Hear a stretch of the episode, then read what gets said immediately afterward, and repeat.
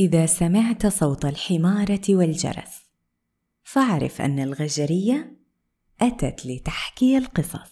هذه العبارة كانت مكتوبة على إحدى جدران قرية باتري التي سميت بذلك كناية عن أشجار النخيل العملاقة التي تنتج التمر في الصيف وجوز الهند في الخريف. وفي الشتاء والربيع لا تثمر أبدا. وبالعودة لعبارتنا لما كتب على أحد جدران القرية لأن كل شهر من السنة تأتي الغجرية إلى القرية مصاحبة حمارتها ذات اللون الأبيض.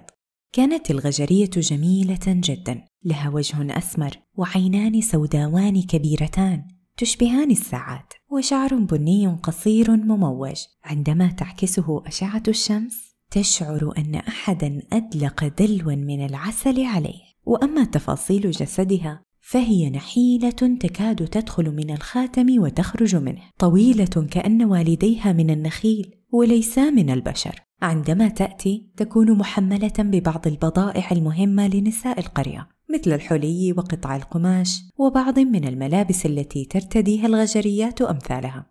لكن ليس هذا ما نبحث عنه عند عودتها بل هي تكون محملة بالكثير من القصص. وأخبار المدن والقرى التي تزورها. كانت قصصها كثيرة بحق ومهما حكت فهي لا تعيد سرد القديمات ومهما كان إلحاحك عليها فسوف تقول لك إذا حكيت القديمات باستمرار فإني أبخص حق الجديدات. كان اسم هذه الغجرية ورد وسبب تسميتها بذلك أن والدتها أنجبتها في بستان للورد. كانت دائمة التهكم على اسمها. فكانت تقول أمي أسمتني بمكان ولادتي. لذا أحمد الله أنها لم تلدني ببستان لشعير أو بستان لقمح وإلا لكان اسمي قمحة أو شعيرة. كانت غريبة بحق وأبسط مثال لتعريف غرابتها أنها ألبست حمارتها أربعا من الخلاخيل التي تصدر نفس صوت إجراس الحمير العادية. وعندما عاتبتها إحدى النساء بأنها تلبس الحمارة نفس ما تلبس النساء قالت ولم لا ألبسها؟ أعني هل من الغطرسة والحماقة ألا ألبس من تحمل عني الأمتعة ومن تواسيني طوال الطريق جرسا عاديا؟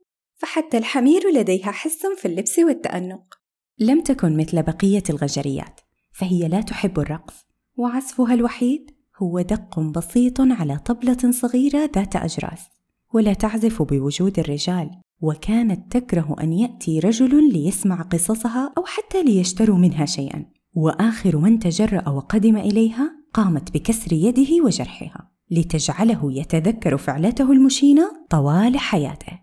ولم نكن نعرف سبب كرهها لهم حتى تجرأت إحدى الجدات وسألتها. للحظة تطاير الشرار من عينيها وكادت أن تفقد رباطة جأشها إلا أنها تفادت ذلك وقالت بكل هدوء يا جدتي نساء الغجر هن من يحملن هم حياتهن وحياة أطفالهن ودور الرجل عندنا لا يتعدى كونه الطرف الآخر في صنع الطفل والأكل والشرب وأخذ مال منهن بعد ساعات من الرقص والعزف.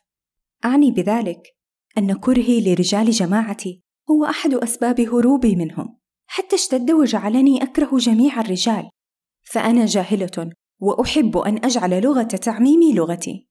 لم تكن حسنة الصوت فعند غنائها كان النشاز يحوم من حولها فما تنشده هو من بدعها. ولا أريد أن أتعمق وأتحدث عن فظاعة وزنها وتعديها على حقوق الكلمات لكن غناؤها يؤسرني ويجعلني أتلهف لمزيدها. إحدى ما أفضله من كتاباتها هو عندما قالت يا من يجوب وحيدا هل لي من وحدتك صديق؟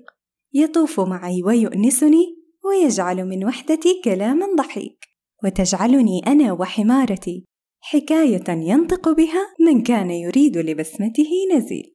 أعني ما مقدار معاناتها التي جعلتها تطلب وحدة غيرها لترافقها في رحلتها؟ وأن تجعل ما يسرد عنها وعن حمارتها ما يضحك غيرها؟ ولأكون أكثر صراحة أشعر أنني وقعت في شباك كلامها وطريقة نطقها وكل ما فيها لكن دائما وإلى الأبد.